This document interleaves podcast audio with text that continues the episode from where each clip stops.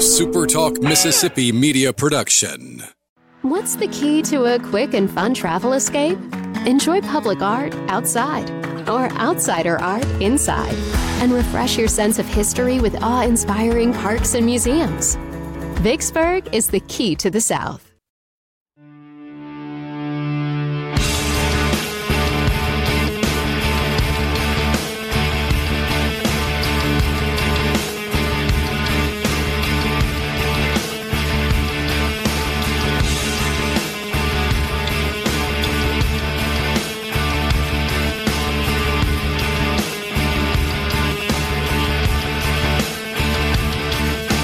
SuperTalk Mississippi and Sixpackspeak.com proudly present: This is your Godfather.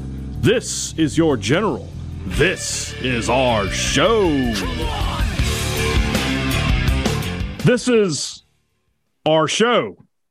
Welcome in here on SuperTalk Mississippi, supertalk.fm, wherever it is you get podcasts from. It's I, Brian Haydad, for our annual Mississippi State LSU Week tradition. I'm here with the cousins. We will do the introductions of three of them shortly. I will do the introduction of one of them now. The Godfather here with us from sixpackspeak.com, Stephen Agostinelli. Godfather, it's good to be back. Yes, it's always good to have you back. I always look forward to this week. Appreciate you and the family jumping on with me.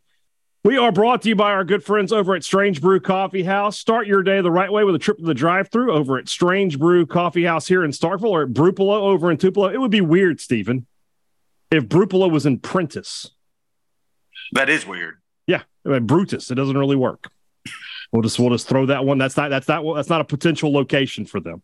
Wherever you are, if you're in Portland, Oregon, Missouri City, Texas, or Madison, Mississippi, if you want Strange Brew Coffee, all you got to do is go to strangebrewcoffeehouse.com, and you can get it delivered right to your door. Whatever kind of coffee machine sits on your counter, they got you covered at Strange Brew Coffee House.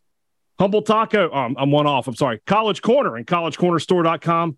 They have merchandise for Mississippi State, but they also have some merchandise for those LSU Tigers. So, Stephen, if you want to get your two brothers there a nice gift, I think they have their sizes there for sure. I don't know if it could hold, you know, it could hold Chris's body. I don't know about his ego. We'll see about that. But Marty's muted. He's holding it together up there.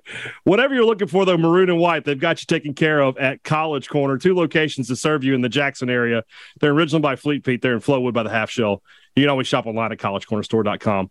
Humble Taco is Starkville's newest and best Mexican restaurant and Mexican fare with Mississippi roots. Your favorite Southern classics turned into Mexican favorites. Tacos like you can't get anywhere else. Not even in Texas can you get these kind of tacos. They're great. Today's Wing Wednesday. Oh, I'm sorry. This is for Thursday. It's not Wing Wednesday. False alarm. False alarm. We're doing this. This show is for Thursday. I don't think they have a special on Thursday. Just go up there, order a margarita, and just eat a taco. It'll be all right. They're all special. They're all good. It's all great at Humble Taco. Firehouse Subs is the place to hit up today for lunch. Download the free Firehouse Subs app. Place your order online. It's ready within minutes, and you can pile up the reward points when you pick up your sandwich. And don't forget, this football season, hit up Firehouse Subs for a great party tray to bring to the tailgate or to bring to the watch party. Whatever you want to do there, Firehouse Subs has got you covered. Locations in Starkville and Oxford, Columbus and Tupelo, Flowood and Madison. That's Firehouse Subs. Let's bring them in. We'll go not necessarily by beauty, but by age. We'll start with the den father here, the man who has been along this earth longer than any of the rest of us and has done so much. And by that, I mean nothing. Marty Agostinelli joining us live from Portland, Oregon. Marty, welcome to the show. Brian, I want to get something out of the way here. I realized I was a little late getting to the Zoom call, so I want to go ahead and put $10 into the late pool. And I'll be on time next year if this is a live show. You can tell that he was very contrite about that. To get money out of Marty Agostinelli is a no small feat. Down there in Madison, Mississippi, the most fiscally responsible of all of this group, and a man who has been known to do many great things, but none of those involve his hair. John Agostinelli. John, what's up, man? The best thing I ever did with my hair was cut it off. There you go. That's it. You got the bald look down, though. You make it work. Well, just kind of aged into it, I think. And, of course, the most despised man in sports media, a man who needs no introduction, and I shouldn't give him one, but I'll do it anyway because he is my cousin and I love him. The Italian Stallion, Chris Agostinelli. Here it comes. Wait. No, it's not working. Thank God. Dang it. It was take my breath away. Oh, no, we didn't need that anyway. We weren't describing your squadazia. Yeah, does this Zoom call have smells? None of that. Right. Scratch and smell. That's right. If you've never listened. Real quickly. Yes. Before we begin, I'm going to speak for all the brothers. This is kind of on a serious note. We want to congratulate you for your new show. Oh, thank you. We're proud of you. And what many people don't realize about you, you were destined for this, because back in high school, I can't name many guys that would sit through a full day listening to Rush Limbaugh, Dr. Laura Schlesinger, and Jim. So you were made for. I don't even know who that second person was, but we'll just go with it. Thank you very much. That's about as good as we get for compliments around here. You're not wrong. You're not wrong. That was like. That was like getting, a presidential address right there from this family. I appreciate that. Unfortunately, your reward was to have to do this podcast every year. Right.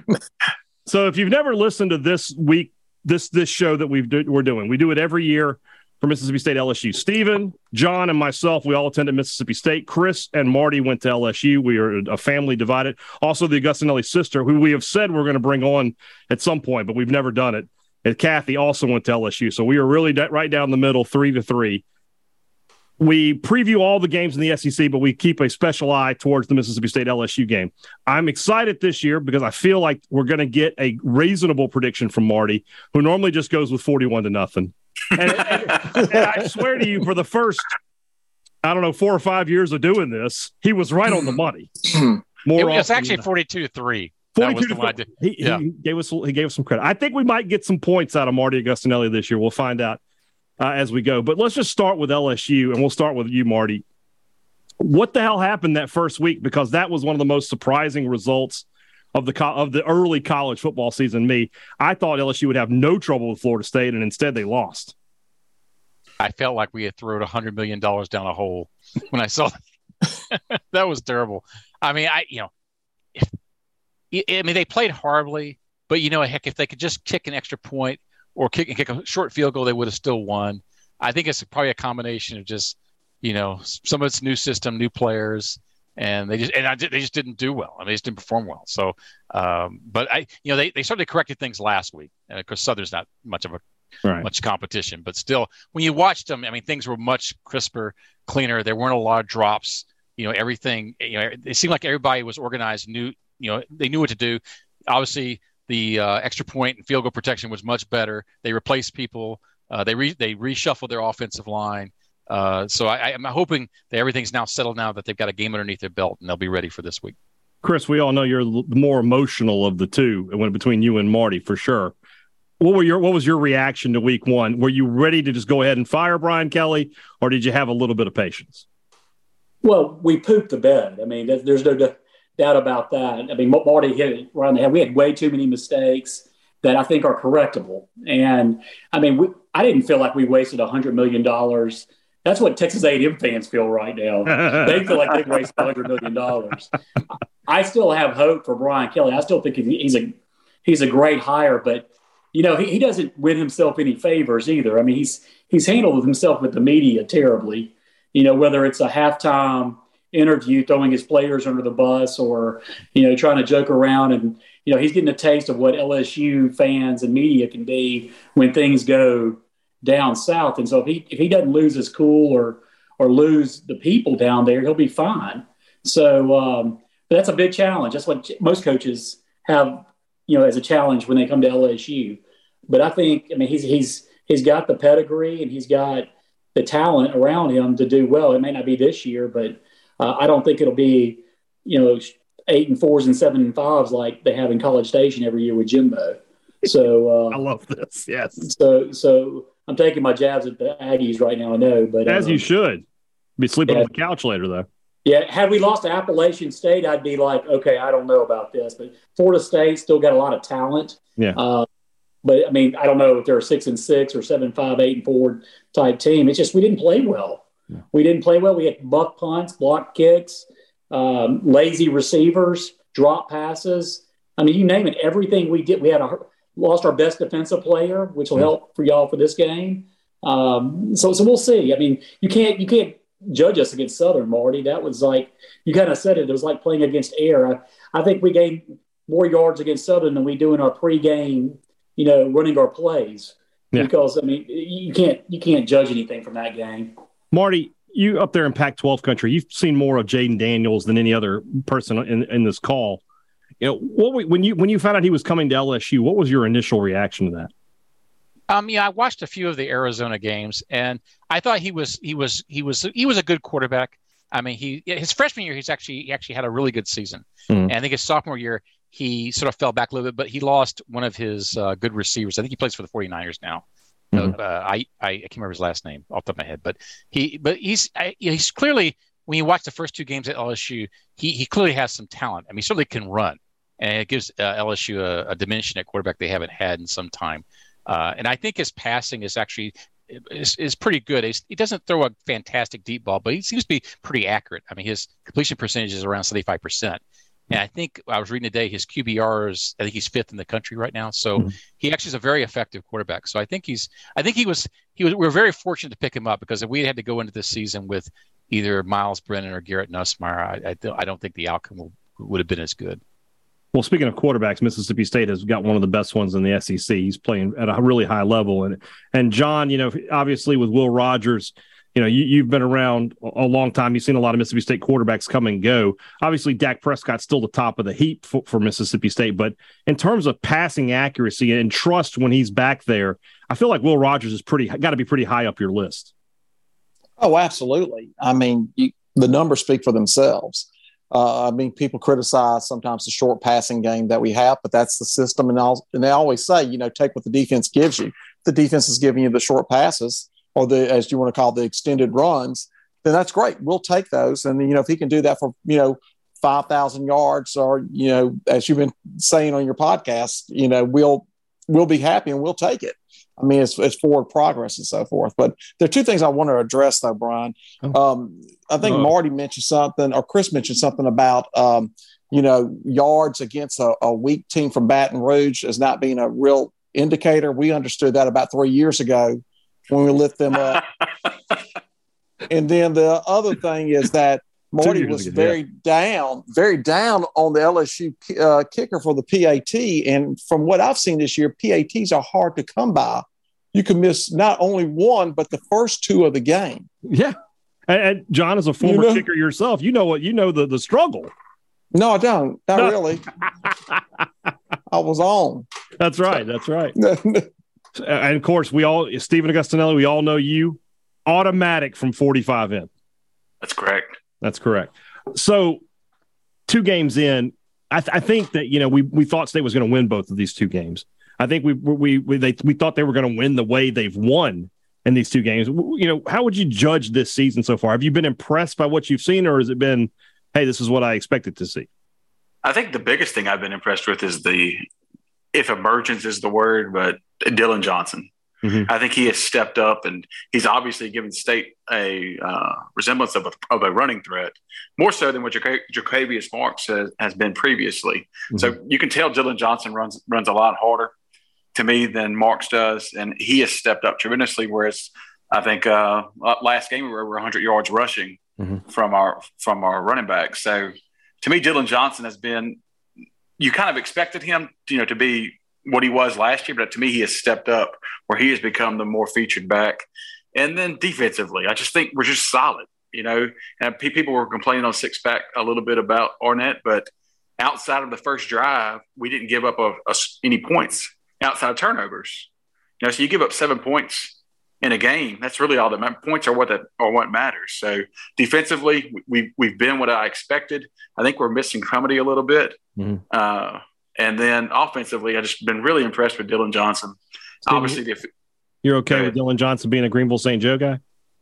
As long as he's a Mississippi State Bulldog right now, I'm good with him. He definitely is that. So, hey, Steve, Don Peter appreciates that review of those games, because I know for a fact he didn't stay up long enough to watch. I stayed up. I stayed up for the last touchdown, and then I don't remember the final snap. So I made it to both about Memphis 2 minutes and Arizona lasted forever. Yeah, that's right. I stayed up to the bitter end. But yeah, but it's like 6 o'clock out there. No, it was still midnight. It was actually. He was eating supper. He had just started cooking. Him and Dad at midnight. I bet Marty's air conditioner is lower. I'll bet that. I'll put money on that one. That is true. So when we look at this, I made a joke at the beginning, but under Jackie Sherrill and Sylvester Croom, I mean Marty's prediction, you were usually closer than Mississippi State fans would like you to be. Since State won down there in 2014, this has turned into a competitive series. Yeah, I think State's 3-4 in the last 7 against LSU. And most of the losses, which used to be 30, 40, 50 points, have turned into single digits for the most part. The only blowout loss in there is the 2019 loss, where I'm not going to take any solace in that. It was LSU blew out everybody they played in that season. Just is it more about what's happened at State for you, Marty, or is it more about what's happened at LSU that this series has become more competitive? That's a tough one. I always look at LSU first, and I can see there. I mean, a couple of things that's happened at LSU. One is, certainly at the end of the Les Miles era, Les Miles just became so ultra conservative. Every game was close, right? So everybody had a chance against LSU. Not Mississippi State. Now, I think the last couple of years didn't Mississippi State play close? Yeah, the last two years. Yeah, because after the national championship game they lost in 2012, it's like he changed his whole offensive mindset. He got scared of doing crazy things anymore, so he got conservative. And then when Ed Orgeron got there, I think he sort of continued the sort of same thing for a while. I mean, their talent wasn't. Their talent, even though LSU had top recruiting classes, a lot of the talent didn't really pan out, So I think the talent gap actually narrowed a little bit. And so, in fact, I was reading something the other day that I think it was the last 2 or 3 recruiting classes since the 2019 season, there's only like 5 or 6 of them that are starters, I think. And so everybody else is either, a transfer or somebody who was not, maybe they were in the recruiting class, but they were like a 3-star or something. They weren't really good. So again, the talent level at LSU that's actually made it to the field has not been as good as it was, say, early on, certainly during the early part of the Les Miles era and Nick Saban era and those type of seasons that they had. Chris, what happens for LSU in this season if they lose this game Saturday? Well, it didn't look good. This is a huge game for us, and I've watched State play these first couple of games, and I'm a little concerned. From what I've seen with LSU hasn't shown me they can block, real well. That's an area that we got to watch out for, and it'll be a fun game to watch, but. To answer your question that you gave Marty, it's an easy answer to me. LSU has really dropped off. That's LSU's record. If you look at MSU's record, over the past 5 or 6 years, it's not like they're going to the Sugar Bowl, right? They've been that 7-5, 8-4 team, and I don't see. I've completely lost my train of thought because we got shenanigans happening. Now I'm going to put the video up, John. On video. And I've got 3 brothers showing us their bellies, so it's just not. And they are not attractive. So, but anyway, the point I was making was it's not like State's records are putting them in January 1st bowls, right? So, LSU's talent has really dropped off and made it a little more competitive. And then the same question, but we'll turn it around because if State loses, they lose to LSU. It's just not that out of the ordinary. John, what does this season do for Mississippi State if they win this game on Saturday? Well, it's a springboard like every year. It's one of those days that that is terrible. Excuse me, shenanigans continue on, listening audience. Mississippi State has always at the beginning when this game is in the beginning of the season. Bigfoot's ass, man. Good Lord. No, don't do that. That was a nice. That was an insult to Bigfoot. But Mississippi State, this can springboard Mississippi State's season into something like, I think I heard some podcast say a whiff, a scent of 2014. It's a tiny little. Oh no! He just the camera went off. What we're gonna see when he comes back? I don't even want to know. I don't even want to know. But that's why I really do. I always believe this LSU game is like a litmus test for Mississippi State. No matter how good LSU is, or if they're just a kind of an average team, mm-hmm. which I kind of feel they are this year. It's a good litmus test for Mississippi State. If we go down there and win, it could mean big things for Mississippi State this year. If not, then we got find other W's. Yeah, State since 2014, Stephen, State is when they've had a 9-win or better season, they're 2-1 against LSU. Only in 2015 did they lose to LSU, and of course that was the year where you recall they missed a field goal at the end, had a chance to win that game. For you, when you look at this game, I won't ask for your prediction yet, but do you have confidence in this team heading down to Baton Rouge? Yeah, I mean even Vegas has confidence. I think somebody asked this on Sixpack. When was the last time Mississippi State was favored versus LSU? I thought about that. I think the answer would be 2000. Could have been, yeah.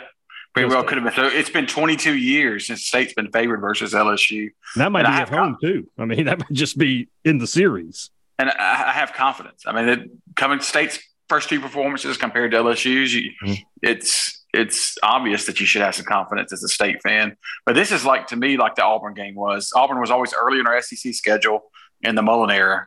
And if we won that Auburn game, it set up State for maybe a little bit more successful season than normal because you stole that game. Yeah. When Auburn was a little bit higher of a program.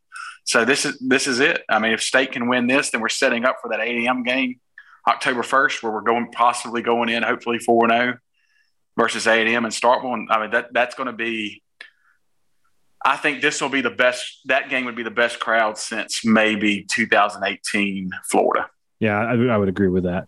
All right, one more thing before we get in start predicting these games. And we haven't done this before, but I thought it would be fun. I want everybody to give their favorite memory from a Mississippi State LSU game. So we'll start with Marty. Is there one that stands out, one moment, one memory from anything in this series that stands out above the rest for you? That's a tough one. I think the one I remember the most is the last time I actually saw the game live, and this was in 2007. and Stephen was with me. I think John Pierre, were you with me too? Oh God, the 6 interception game. I think we were all there, right? Brian, you were there too, right? Yeah. And was that the one we were sitting in the nosebleeds? No, yeah, we were sitting in the nosebleeds for that one. We were sitting high up. I don't remember.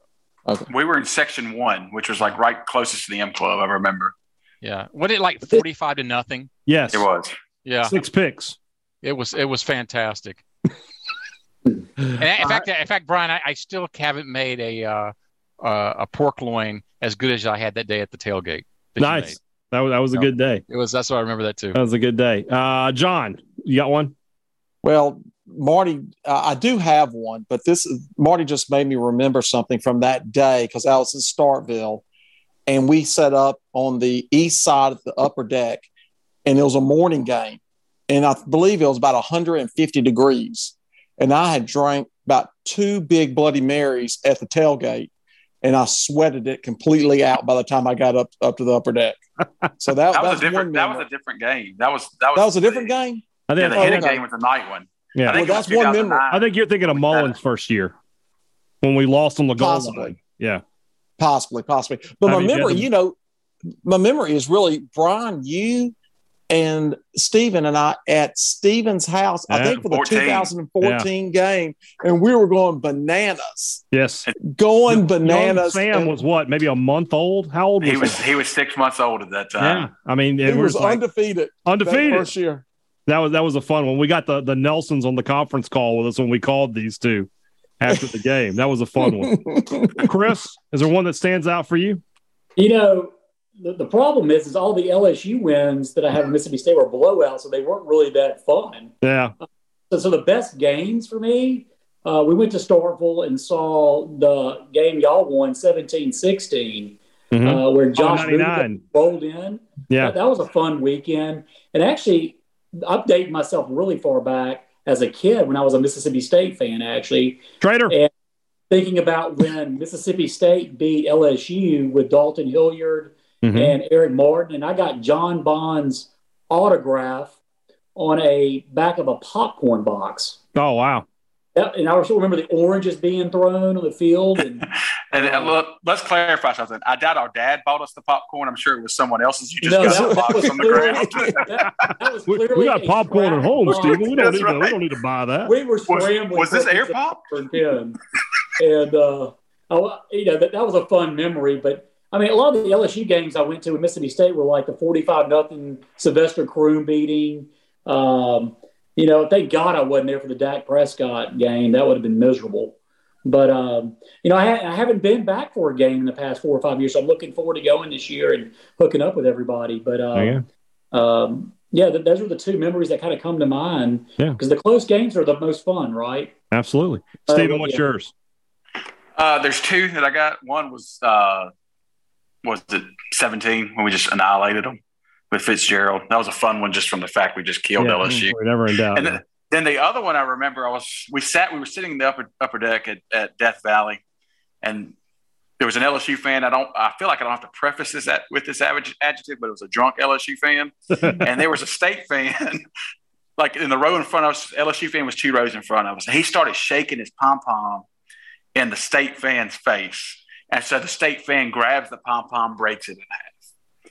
LSU fan grabs the broken piece that still has the strings on it, starts shaking it again in his face. State fan grabs it again, breaks it in half.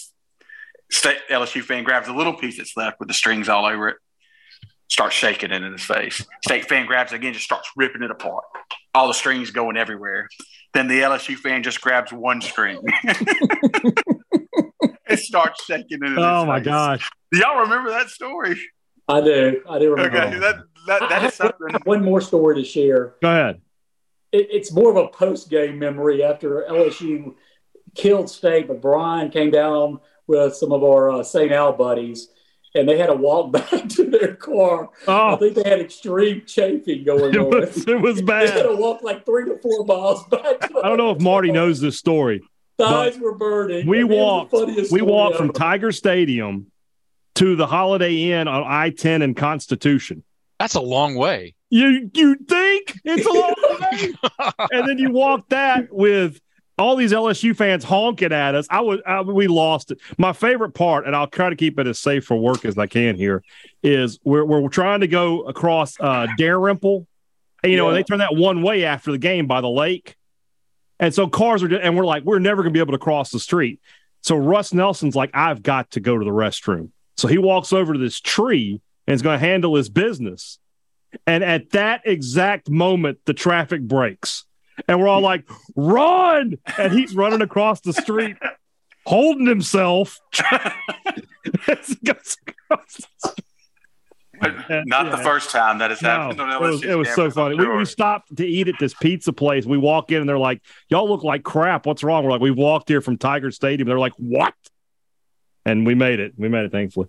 My number one, I'm a little sentimental. Guys, I don't know if you know this or not, but Mississippi State, when I was growing up, was really bad at football in the 80s. And so my dad and I, when we would go to the games in Jackson, I never saw Mississippi State win until 1990. State beat LSU in Jackson 34-22. They were up 31-3 in that game. Chris was at that game. He came in. I don't know. Were you there with your dad? I think I went with you. I just remember. I remember meeting up with you at the game. I don't know. I'm sure we ate at El Chico or something. No, we ate at Mazio's after the game. Mazio's. All you can eat, obviously. Yeah. And I remember my dad at one point was 31-3. He was just looking at me. He's like, "I'm gonna have a heart attack." Like I did not expect to beat them like this. And that was the week after LSU had been in the fight with Florida State. So all the State fans were doing the tomahawk chop at it. It was just really fun. The height of the Mike Archer era. I know Marty was a big fan of Mike Archer. There was one other memory that I had was Eddie Kennison, when he returned Eddie that punt Kennison. For like 100. Yeah, that's what happened. And they missed the block Eddie in the back. Eddie Kennison. Yeah, the PA announcer's just talking while he's running down the sideline. Eddie Kennison. But about while it goes to timeout or whatever for the kickoff, you see a fifth of Jack Daniels, and it lands, I'm talking about 1 foot from the ref. It came from the State section. Oh, and it was always the whistle. He pulled the turned it out of the end zone. That's what it was. They blew the whistle. I couldn't remember what it was. I just remember. Yeah. Yeah, Brian, I have a funny Mississippi State memory. It's not even an LSU game. It's when I was probably 13 or 14. When you were still a Mississippi State fan. When I was still a Mississippi State fan. You know, two of you. We went up to Starkville. I think John, you were with me for sure for this. And Dad, we went to go see Mississippi State play Georgia. And this was when Georgia had Herschel Walker. So it's like 82. 82, yeah, something like that. Yeah. It was on campus. And Mississippi State's team was pretty good. And you know, my dad, you know, he was not one to spring for 50-yard line seats. we sat in the end zone bleacher seats, you know, pretty low too. And so I'm sitting there watching, you know, Georgia's on offense, and they're coming sort of at us, you know, and they, you know, they pitch it to Herschel Walker, and it's like maybe like the first play of the game. I can't remember what it was, and they pitched it to Herschel Walker, and Mississippi State strung it out. I thought they had stopped them, and they were up in, you know, they were screaming and everything. I was screaming too, and then I heard the loudspeaker, second and two, and that happened like all day long. It would look like Mississippi State would string Herschel Walker out. He gained like 8 yards. I think that day he rushed for like 250 yards on like 20 carries. Yeah, that sounds about right. It's crazy. Herschel. There you go. Yep. Marty's about to change residency to Georgia now, so he can vote in November. So you can vote for him.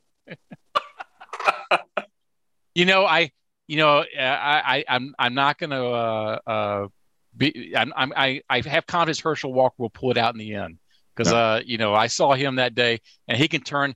He can turn a play where it looks like he's completely stopped into a touchdown. So this is about like what this election's going to look like. So we'll see. All right, let's move to the second half of the show. That's brought to you by our good friends over at the Mississippi Beef Council, who want to remind you that beef is what's for dinner. A lot of beef in this particular call. I think a lot of steak eaters in this one. Marty Agostinelli, big fan of the Mississippi pot roast. Even though he's in Oregon, he brings the taste of the South to his cookouts when he's having people over. He's enjoying some beef. Chris, of course, lives in Texas. That is beef country. I know he's always up for grilling a steak. John and Stephen, no different as well.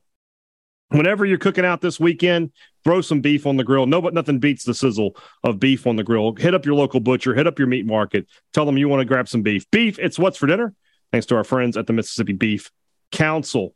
Two Brothers Smoked Meats in the heart of the Cotton District will be a great place to watch the game this weekend. Head over to Two Brothers, grab some smoked wings, grab a couple of tacos or maybe a sandwich, and enjoy yourself. Plenty of big screen televisions there. You can watch Mississippi State and LSU, plus all the other great college football action around the SEC this weekend. It's in the heart of the Cotton District. It's the home of smoked Southern soul food. It's Two Brothers Smoked Meats. Advantage Business Systems wants to remind you that they want to treat you like a neighbor and not a number. And that's how do they do that? Well, they offer customer service that you can't just get anywhere else.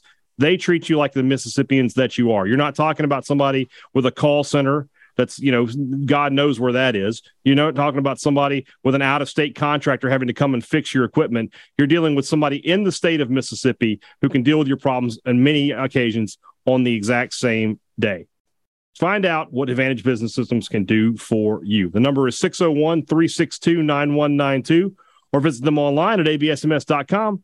Find out how Advantage Business Systems will help your business do business. Mississippi State fans, if you're tired of the three-stripe life, my friends at the Rogue have got you taken care of. They have got a whole line of collegiate wear, and those are some of the best MSU polos and quarter zips I have seen. And the Banner M, it's not a problem at the Rogue. They've got the M over S. They've got the Marching Bully. They've got State Script. They've got it all. These are the kind of logos Mississippi State fans have been begging for on message boards and on social media.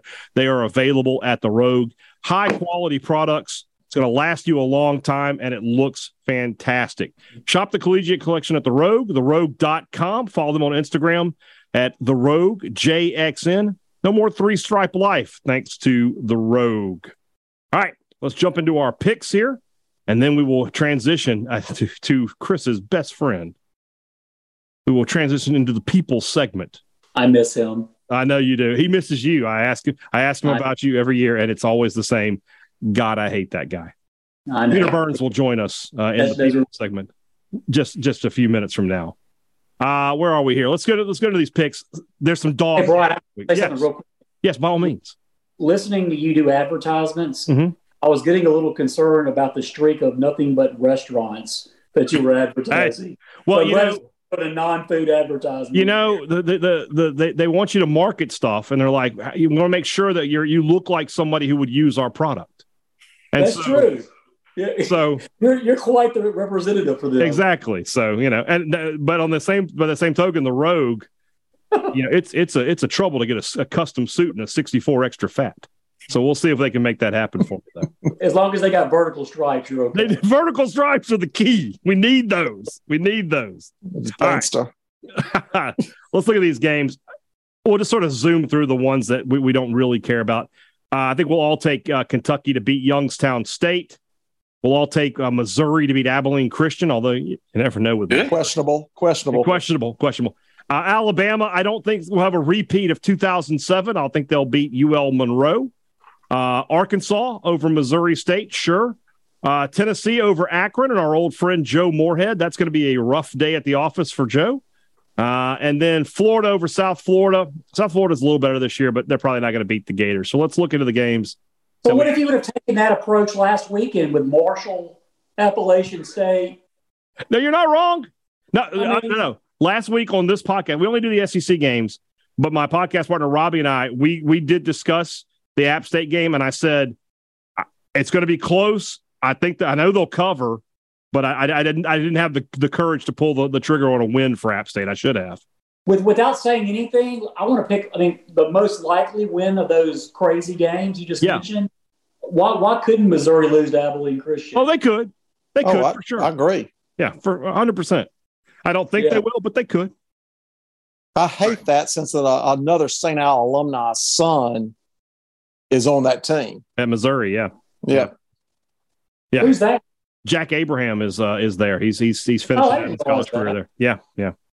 All right, Georgia at South Carolina. I think we're all going to pick Georgia. We'll start with you, Marty, but you do admit that through the years, South Carolina has found a way to play spoiler to Georgia in at least one or two seasons.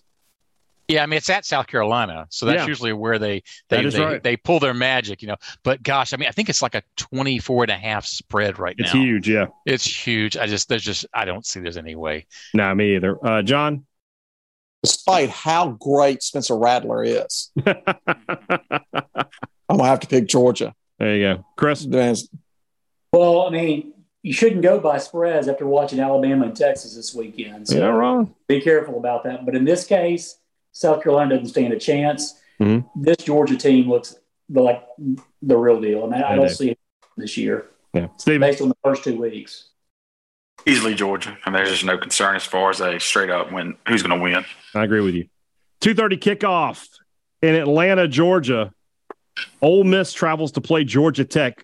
I think we all. I think I speak for the group when we say we wish this game was going to be better. We wish this was a game we felt better about. We would all love to see a different result than what we're about to predict. But John, who of course you know we all know is an Ole Miss sympathizer. Oh yeah. He's a super fan. I won't know that. Super fan. He just wore navy blue that one time to a game. One time. And that was whoa. Not to a game. I didn't go to the game. Okay. Didn't go to the game. You were in the groove, though. I was in the groove, and I was drinking alcohol. Well, I mean, I've done that. That's all I can say. All right, John, what do you got for this one, though? Shirley, are you taking the Rebels? Okay. No. Oh, here he goes. Why would you? Hold on. Whoa. Georgia Tech. Coached by former Mississippi State defense coordinator, Jeff Collins. The swag, the juice. Exactly. He's going to work that magic. Look at Georgia Tech versus Clemson. You know, at halftime, it was respectable. 10-point game. Something like that. And at the end of the third quarter, it was a 14-point game. Or no, it wasn't a 10-point game. It was a 7-point game. Then a 14-point game at the end of the third quarter, I believe. I think it was 24-10. Hey, they hung with Clemson and then got ran out of the building. I think Clemson scored 20 or 17 in the fourth quarter. I'm picking Georgia Tech to win this game by a touchdown. Not even eke it out. All right. I mean, I'm not. Don't be in disbelief, Chris. I'm not going to be in disbelief. Real. I just want to be in. I want to be in belief. I want to believe what you're saying, Chris. You're going to go with John, or I think that's John Peters is trying to clean up his image, having two of his kids there. Mm-hmm. Probably got a couple more to go. But here's what I'll say. John's right about Georgia Tech a little bit. I mean, they hung with Clemson, but Clemson's offense has not been anything stellar the past couple of years. That DJ, whatever his last name is, at Clemson, that quarterback is not very good. I say Georgia Tech maybe hang with Ole Miss a little bit, but I'd say Ole Miss winning by a couple touchdowns. All right, Stephen? I think Ole Miss easily covers. They're going to come out and just kind of try to prove a point, and against a Power 5 team, they'll win by 20, 25. All right. Easily. Marty? I mean, Georgia Tech only scored 17 points on Western Carolina. Mm. They're not. I mean, that's all. That's all the offense they got. Yeah, they won 35. Huh? Oh, sorry, I misread it. They scored 35 on them. They scored 10 on. They only scored 10 on Clemson. I'm sorry, I misread it. Yeah. So yeah, I don't think they have enough offense to beat Ole Miss. I think I'm going to go with Ole Miss, but I don't know. The spread's 15.5. I don't know if they'll cover that. I think it could be close. Could be close. Where are we now? Penn State goes to Auburn, 2:30 kickoff on CBS. I think, as if you're a longtime listener of the podcast, you know that hating Auburn is my brand. Nobody does it better than me. Chris, what do you say? The best news I got this year was that TJ Finley was the starting quarterback at Auburn.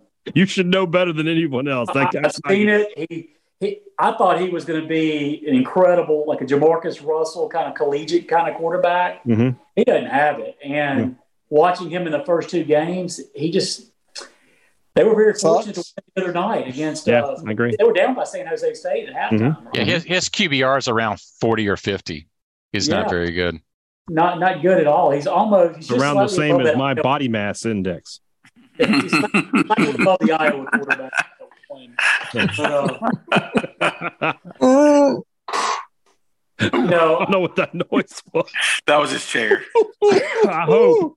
Oh yeah. I like Auburn's being at home, but I don't think they're going to win. Yeah. Penn State's played a little bit better coming out of the gates. They had a good game against Purdue and pulling that one out. I think Purdue's a pretty good team, and but I think Penn State's one of those overrated teams myself. I think they're better than Auburn this year. So I'm going with Penn State by 6. Okay. Stephen? I think that Auburn will win this one. Penn State has not impressed me. I know Auburn's not good either, but I just think the fact they're at home. The home team? Yeah. The home team's going to come out. I think this is almost – is this Harson's – he loses this one? He's in trouble. He's already in trouble. Yeah, I could see Auburn winning this one not easily, but I think Auburn wins because they're at home. If they were at Penn State, they lose by 10. All right. Marty, you're shaking your head. It's going to be Penn State. I mean, Auburn barely beat San Jose State last week, and San Jose State barely beat Portland State. Portland State, yeah. Which is, that's Portland State's probably on the same level as Southern. Yeah. So I just like, oh gosh, there's no way Auburn's going to beat them. John, so we're necessarily not picking who will win, but who will suck more. Yeah, that's basically what it is, or suck less. So, anyways, I have no idea because I do hours of preparation for the show. Yes, no one researches it. Exactly. So I would say Penn State's going to win. Yeah, I'm with you guys. I think the Nittany Lions will take this one. And so does Harson? Go ahead. Does Harson make it through the season? No, I think they'll probably fire him at some point during the season before they get to the Iron Bowl. At some point, as soon as they're not bowl eligible anymore. He was slightly better than Scott Frost. Slightly. But Frost got 5 years, And if Harson were an alum, maybe it would be different. Next up on the schedule, I'm pretty sure this is the first time we've ever picked a Vanderbilt game. Normally we just glance right over them. But they travel to Northern Illinois, the home of Michael the Burner Turner. I'm going to go with the Huskies on this one. The spread is only a half point. It's basically a pick 'em. I'm going to go with the Huskies. Stephen, what do you say? I agree with you. And Vanderbilt finally got exposed last week after their rousing 2-0 start. Yeah, but it's a decent team, though. Vandy's horrible. I mean, what do you expect from them? The over-under on their win total for the season was, 1.5? Yeah, so they got their two. That, yeah. They got their two. I think that's it for them. So I think Northern Illinois will win. All right, Marty? I'm actually going to go with Vanderbilt. I thought Vandy gave Wake Forest a reasonable game. I mean, I realized it didn't end up being close, but it was like 11-point spread or something in the first half. I can't remember exactly, but it was. And Northern Illinois, they just lost to Tulsa, and they just barely beat, I think, Eastern Illinois. That's Ole Miss's next opponent.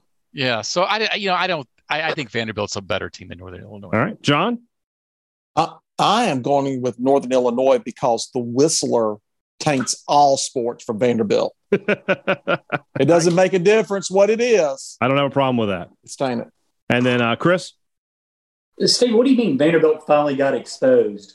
They've sucked for years. I mean, what are you exposing? I mean, they were 2-0 to start the season, though. So. Well, they played Hawaii, who might be as bad as Southern. So, I'm going to go with Vanderbilt because I thought Jim's going to be mad at signs of offense, which they've never had. Mm-hmm. And, you know, I'm going with the SEC. I have nothing on Northern Illinois to say otherwise. Gotcha. So I'll go with the SEC in that. All right. Texas A&M looks to bounce back at home against the U, Miami. Those of you who listen to this podcast know that when we previewed Texas A&M, that I took Miami to win this game back in June before I had the information that Texas A&M was as bad as they currently are. So let's loop it back around to Marty. You got the Aggies or the Hurricanes? I can't believe the Aggies are favored by 5.5.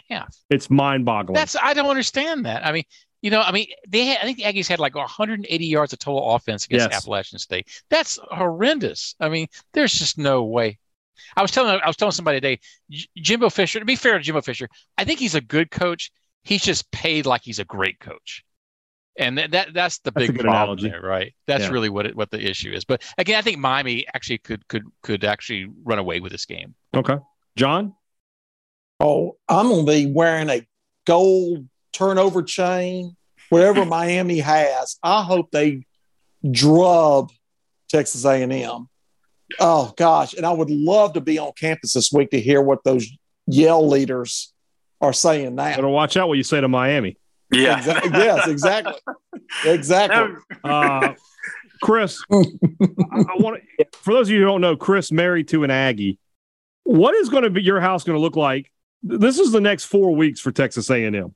They have Miami, then they play Arkansas, then they're at Mississippi State, and then they're at Alabama. Legitimately could be 1-5. Is Chris queuing up more music? What's going on? No, I'm going to be laughing underneath my breath in the house. Monica literally texted me, says, I'm drowning myself in the pool right when they lost that game. I was picking up fajitas, listening to it on the radio. I was like, I was laughing a little bit. I'm going to read a stat here. I think Chris is going to be like, I just got to go outside for a minute. I'll be right back. Just to get a laugh in and then come back. 82 plays to 38 plays, Appalachian State. 41 minutes to 18 minutes time of possession. 315 total yards to 186. Just complete dominance. And my look at those stats, Chris. This is classic Jimbo. When Jimbo's going to come out and win this game. Chris, I agree. Stats. It's the surprising thing isn't that App State won; it's that they only won by 3. True. Texas A&M has a kickoff return. You're going to see Max Johnson come out this week. Oh, I think. They're going to stick Max Johnson in. They're going to pull Max Johnson out. I think Max Johnson's better than King. I do. Oh, there it is. I also think A&M's defense is still pretty good. Yeah. So I am going with A&M by a field goal at home. And Jimbo's going to prove the naysayers wrong, but they're not very good. Oh, man. If this video ever saw the light of day, we could all be unemployed. Are we all taking the Hurricanes, Stephen? No, I'm taking. I'm with Chris. Oh, I think A&M's got their back against the wall, and I think they're at home. They have to win this game. So I think their back against the wall, and here comes Johnson. They should be in great shape. A Max Johnson at that. A Max Johnson. That's correct. So I think A&M will come out and win this game. And right. Miami, I guess they have the high of Cristobal, but I just think A&M has to win it. So all right. Miami struggled against Southern Miss. They did struggle, but they got the win. We always look at one side of the equation when we make these picks, but Miami's not like a juggernaut or anything. They're not No. They just haven't lost. Yeah. Hey, Brian, have we killed our chances to ever make it to your live show? Yes. There's no possibility of that whatsoever. All right. Let's do it. Mississippi State at LSU. For pride, for family honor, and for the right to make the phone call at the end of the game. Who's going to be talking to who? We'll start with the oldest. We'll go with Marty one more time. Well, first of all, there'll be no Bo Pelini man coverage ever again. So it's a shame. I love that's that gone. You can't count on that anymore. No. I think the two things I think they're probably in LSU's favor here. One is I think Jayden Daniels is going to be the difference, I think, with his scrambling. The one thing I noticed about the Arizona game this past weekend was when plays broke down, the Arizona quarterback, he had a lot of room to run. And for some reason, he would throw the ball. And he would throw into coverage and get interceptions. It was ridiculous. And I think Jayden Daniels he will take off running. And he's, so I think that's gonna be a big part of the offense. The other thing is LSU's gonna get a few people back that didn't play the first couple of games. So John Emery, who's the 5-star running back that never seems to play, so he's gonna play this game. The other interesting thing, which I'm waiting to see, is this guy named Seven Banks. He's a cornerback that transferred from Ohio State. He was I think he played. He just started for 2 years. I think he was like a preseason Big Ten or something when he got hurt. The season he got hurt. And he couldn't go back. There was some issues with he couldn't get his eligibility or something there, and so he transferred. So he's supposed to be ready to go this year because of their strict academic regulations. Well, I think the reason was he wasn't taking classes at Ohio State, and they had filled out their roster, and they would have needed a waiver from the NCAA, and they couldn't get it, so he transferred. But I think with all that, I think LSU will win. I think it'll be high scoring. I'm not going to say 42-3, but I'll say 42-31. Okay. There we go. You just worked an extra digit. I just put an extra digit. All right. John, which way are you going on this? Well, of course, I'm picking Mississippi State. But the reason is that, Marty's explanation, about the defense last week versus Arizona, maybe that's what Zach Arnett saw. They knew that the quarterback had the tendency to throw the ball, so therefore they allowed him to run behind the line of scrimmage and throw into coverage, and therefore, kind of scheme against what his tendencies are. This week, he may scheme against, the LSU's tendencies, where the quarterback may be more of a running quarterback, a running threat, and have a linebacker or safety watching what he's doing, obviously. So I think Will Rogers is playing at a very high level right now. Brian, I can't remember if you said it on the podcast or earlier on this conversation, he had a 80% completion rate versus Arizona. Yes. I can't remember what it was against Memphis. I don't care who you're playing. That's it was 78 against Memphis. 78. So that's exceptional. That's mean he's seeing the field. He's spreading the ball out. And I think you got some big physical, but lanky receivers like Caleb Ducking that are starting to show. And then we have some, obviously dependable. Austin Williams is going to get whatever you need him to get. And then Tulu and the rest of the crew. You've said it almost most shows since for the last 2 weeks, our receiving core is probably the deepest Mississippi State's ever had. So again, I agree with Marty's score, but I think it's reverse. I think Mississippi State is going to be the one scoring 41 and LSU 28. Okay. Chris, what do you got? So I think it really comes down to the LSU offensive line versus the Mississippi State defensive line. I would agree with that.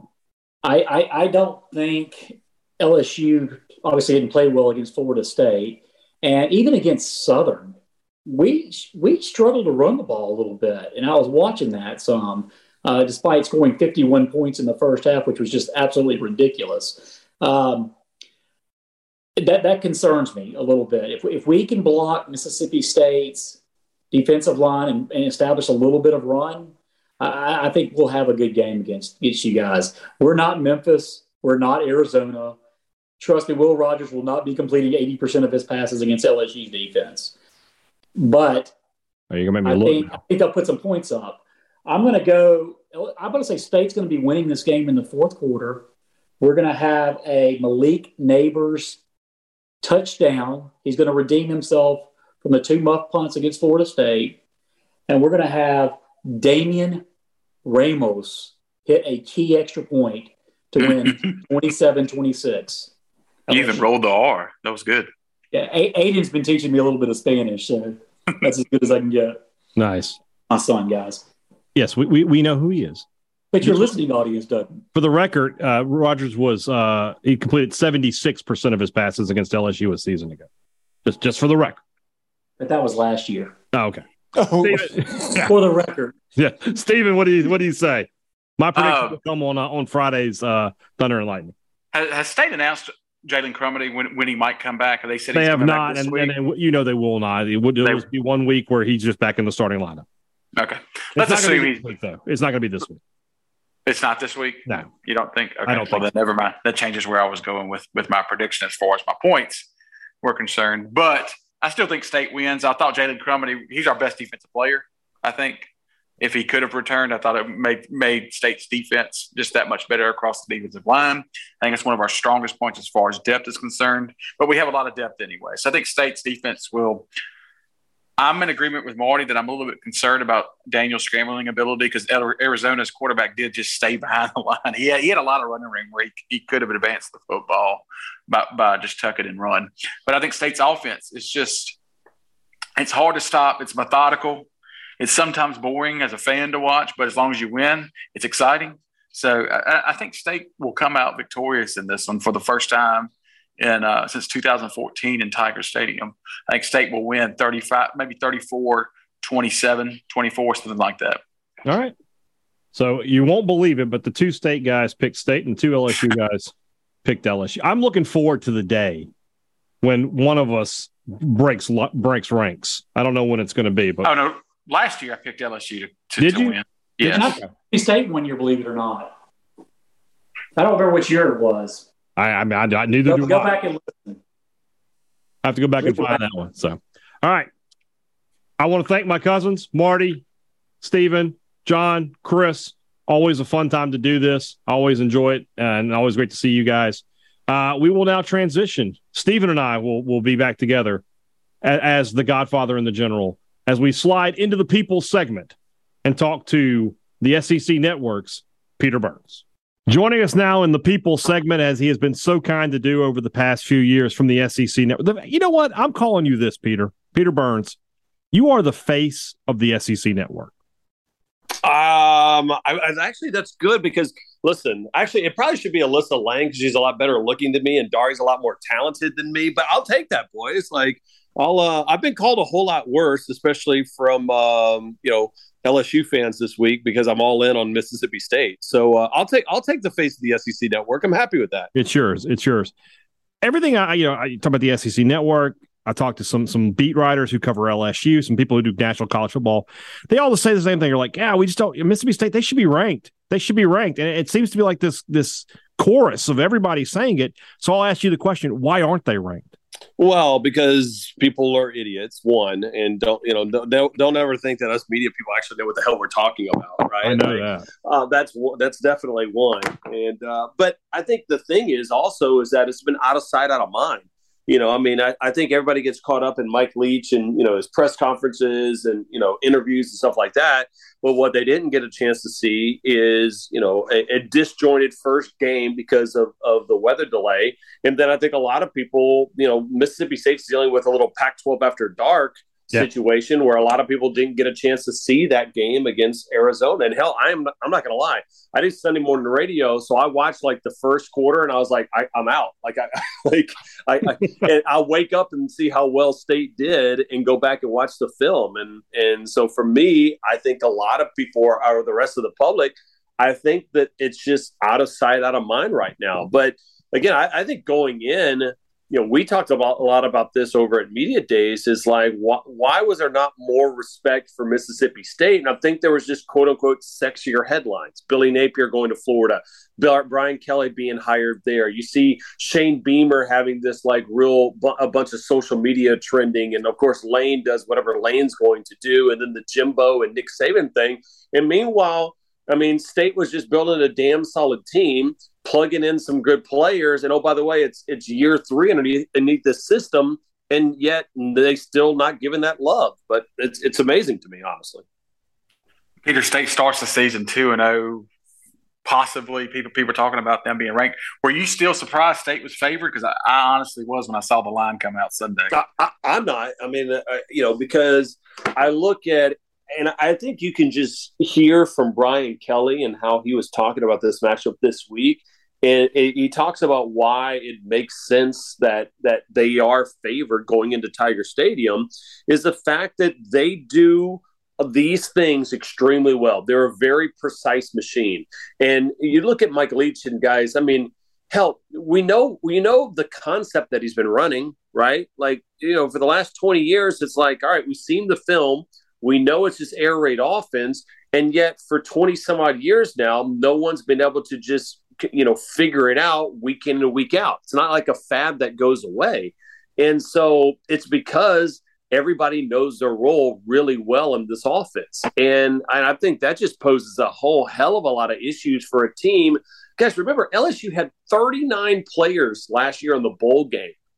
Like, they were starting a wide receiver at quarterback. I mean, it was like a duct tape and bailing wire to put this team together. And all of a sudden, I'm supposed to think that, you add 40 some odd players on this defense and a bunch of transfers and stuff that they're just ready to play a sound football team. I don't buy it. And I say that as an LSU fan. This is a great year for quarterbacks in the SEC. A lot of top end, a lot of future first rounders. Where do you have Will Rogers in that group? It's so tough with Will. And that's unfortunate. I think that's one of the things that kind of get lost in the jungle or the whole idea of this offense is that he's never going to give the love, right? Like, no matter if it's 5 touchdowns, they'll be like, oh, yeah, it's Mike Leach's offense. Well, I mean, somebody's got to be the trigger man. And, the thing I think that I take away from Will, and this is when I talk to other people who really, really dive down into the film, they see the maturity of Will Rogers, right? From the first time he took snaps in this offense to now understanding how to make more of the reads, understanding how to read a defense, and understanding when people are trying to confuse him, he's no longer confused and can check out and make the right decision. So the problem is that it's always going to be a quote-unquote Mike Leach offense. And I think now even the players, after a while, whether it be Tech or whether it be over at Washington State or now over at Mississippi State, I think quarterbacks in the system understand that they're always going to be a little bit underappreciated despite the stats. And frankly, I think that's part of the brilliance of why Mike Leach recruits the right guys that don't really care about that. Because, hey, while the numbers are going to be there, the headlines traditionally aren't. And that's why games like this against a big opponent, which I think you're a better squad, are so important. I remember, interviewing Dak Prescott, right before the LSU game, and I think I want to say 2014 or 2015, where they absolutely crushed them in Tiger Stadium. Mm. And that was really a huge coming out party because they were like, oh, State beat LSU. And I'm like, well, yeah, they were the better team. And I think a lot of the country is going to see that come Saturday night. Does that air raid bias, if that's what we want to call it, does it trickle down throughout the position players? Because one of the things I was really surprised by at media days was that no MSU player receiver made all SEC when you know one of these guys is going to finish the year with 80 to 100 catches. Yeah, but the problem is that it's almost like paralysis by statistical analysis, because then you look at it and go, all right, well then whether it was Polk or somebody, you're like, all right, well this guy's got 80, this guy's got 75, this guy's got 60. It's like, well, wait a minute, like who else are we putting up there? I mean, in a weird way, sometimes less is more. And so, if you only have one wide receiver, like Treylon Burks was one of those guys last year for Arkansas. They didn't throw the ball a ton, but because he was so top heavy in the receiving results, you're like, well, I mean, that guy makes the offense, where it's actually more of a compliment to what State does. It's like, no, they've got 6 guys that make the offense. And a credit to the quarterback who can say it's dealer's choice. If I'm not just dependent on one guy to throw the ball to every single time. So, yeah, but again, it goes back to what I'm saying. is that Mike Leach has to recruit a special athlete, a guy that wants to get the ball, but a guy that also is like, listen, I know that if I don't get 7 looks today, next week I'm probably going to get 17 looks and the ball's going to be passed around enough. Peter, where do you see Jayden Daniels this week, and where can he be successful against Mississippi State's defense? Yeah, I mean, I think the thing for Jayden is that he's trying to figure out with a really we could probably almost start on LSU's offensive line. I mean, I say that kind of as a joke and kind of not really, right? I mean, you got a center who had never played center. You got a true freshman left tackle. You got 2 guys from small colleges in the interior part of that line. And that's the reason why Jayden Daniels was named the starting quarterback, because the offensive line was not great. And Nussmeier was pressing a little bit more. But, you know, for him, I think this week it's a matter of, or actually any week, it's a matter of him looking to pass first and then run, right? Instead of being a run first guy who all of a sudden, all right, if it's open, my first read, I'm going to pass it. I think he'll get better at that. But the problem is that you're going up against State's defensive line, which I think is still pretty damn talented. So, you know, I don't think it gets much better. And I think the emotions of that win against Southern were great. You know, Keyshawn Butte was in a better headspace. Malik Nabers was, Micah Baskerville. But when it comes down to it, you got a team that is, you know, I liken them to like a grizzled veteran mid-major right now that is ready to kick somebody's ass in Baton Rouge. And again, guys, I would be shocked if LSU ended up beating Mississippi State on Saturday night. I like that prediction, but the one thing that I hate the prediction, I'll tell you this, I absolutely hate it. You know, I was talking to my dad, and you know, we're diehard LSU fans, and because we just don't know what to expect with this team, and I'm actually okay with that. Like, at least State fans, like, y'all kind of know the direction, and hey, it's year 3 on Mike Leach. There's a lot of veteran leadership. Like, you know what to expect. As an LSU fan, and it's weird and kind of exciting. Like, you don't know what to expect week to week on what you're going to get out of this team right now. The one thing I think where LSU can have success is if Jayden Daniels decides to run, because unless Mississippi State plays differently than they have the first 2 games, quarterback runs when the pocket breaks down and the quarterback can get outside. That's the Arizona's quarterback had a lot of running room, and for some reason he would throw it when it was open, and he probably could have gained 5 or 6 yards. And that's the one thing I think where Jayden Daniels can hurt Mississippi State is when the pocket does break down and he can scramble and gain some yards with his legs. Well, and that's his biggest strength as well too, right? And I think Leach and this defense, they kind of know that at this point, to where, you know, it's a matter of, you know, they want to turn this thing. In my mind, I would imagine State wants to turn this into a little bit more of a shootout than more time of possession. And the only reason why I say that is because I'm not sold on Jayden Daniels' ball security enough if all of a sudden LSU needs to try to throw this thing 30, 40 times. Like, I don't think you want to get in a track meet right now with an air raid offense. And, you know, I think that's going to be interesting with John Emery coming back this week. And, you know, he missed an entire year. He hasn't played football in almost 2 years, but he's a very talented running back. I am kind of curious to see how much they utilize him this week, if for no other reason, to make teams respect the run a little bit, because they sure as hell didn't respect it against Florida State. And that's why Jayden Daniels had so much of an issue for those first 3 quarters. All right, Peter, I promise this next series of questions, it will make sense in the end. Just go with us.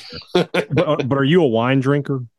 Yeah, I mean, a little bit. I mean, pour out some for the guy who invented Franzia, $2 Chuck. I saw he passed away yesterday. He did. Yeah, I'll drink something only if my wife tells me it's good, because I'm normally like a Crown Royal guy. But you know how if your wife's a wine drinker, you know that you swirl it around in the glass and you smell it, and then you and you get all these different flavors, and some of them are stronger than others. What we've been saying here on the podcast and on the radio the past couple of days here is, in the back of the palate, there's a hint of 2014 on this team for Mississippi State. Just the faintest note.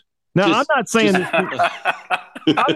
this team's going to number 1 by any stretch of the imagination, But it feels like, you know, they've played these first two non-conference games, and that's kind of similar to 2014. They were, you know, going down to Baton Rouge. It feels like a win here is going to lift Mississippi State to possibly a 9 or 10 win season. Do you get that impression as well? Let me waft up this this little thing. I'm doing the hand vintage start. I'm doing the hand motion while you're saying it. Yeah. A very Ben 6'12".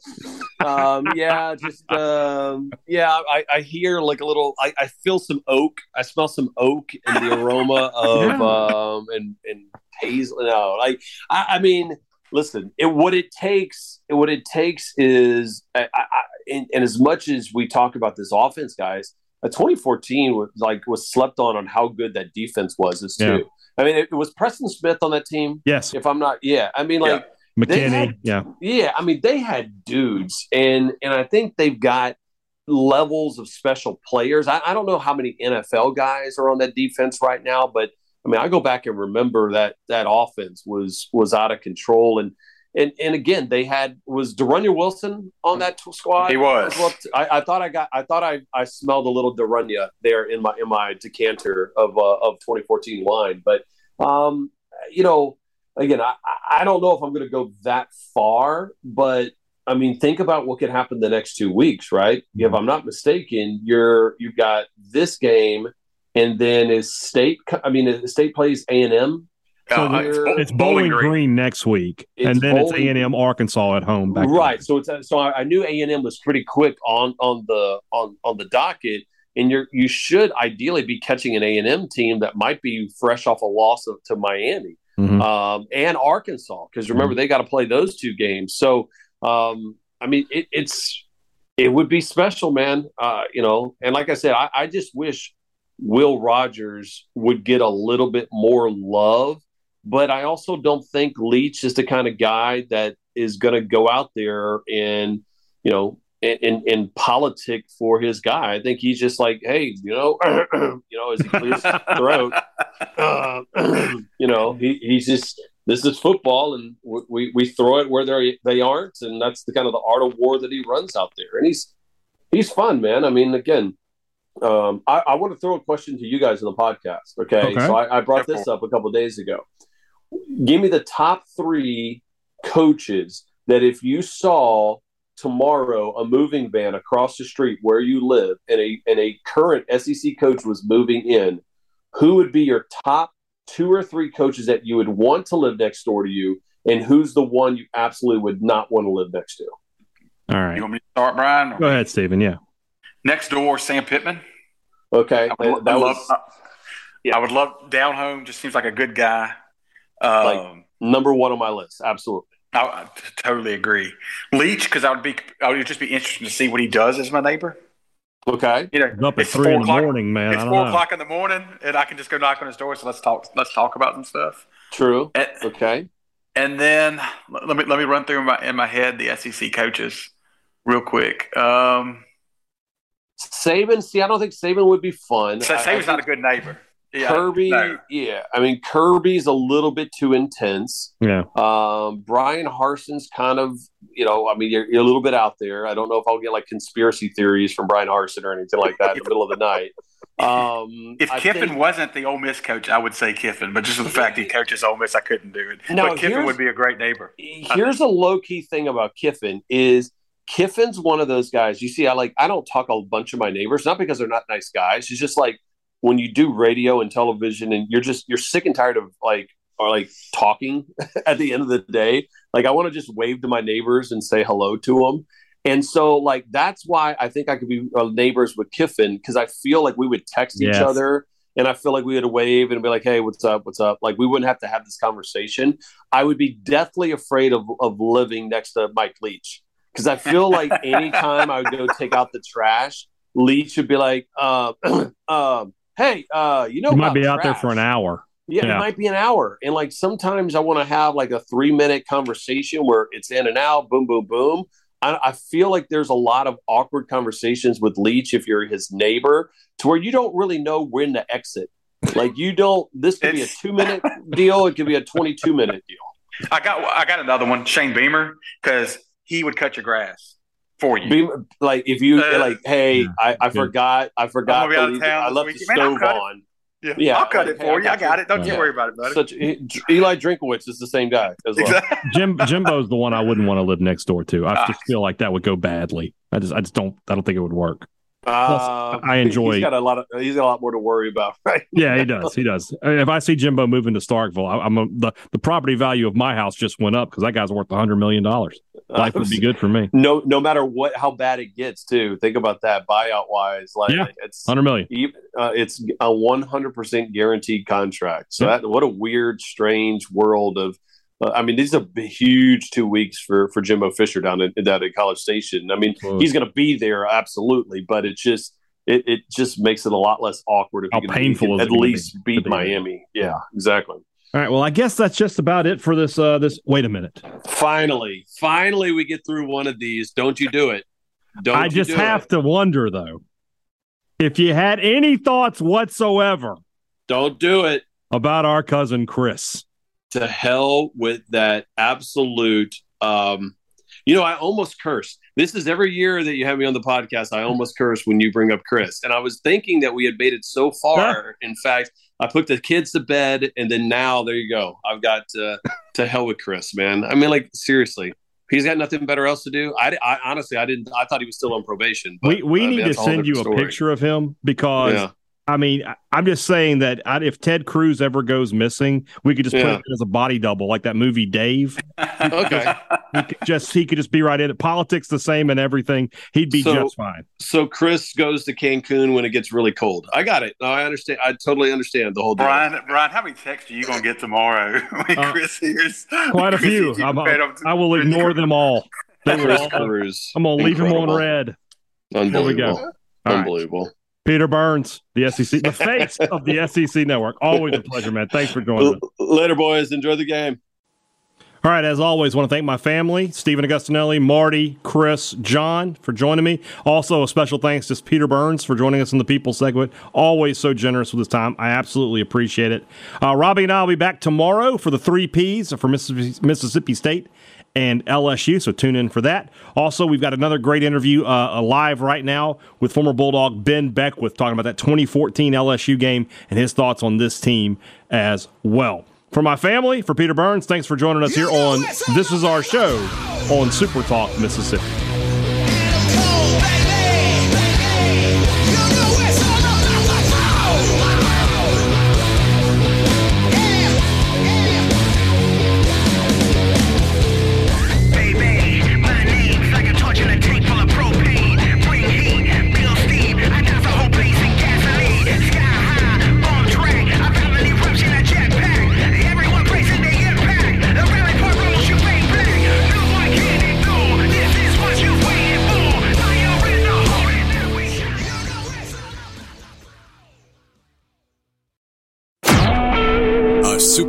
Mississippi Media Production.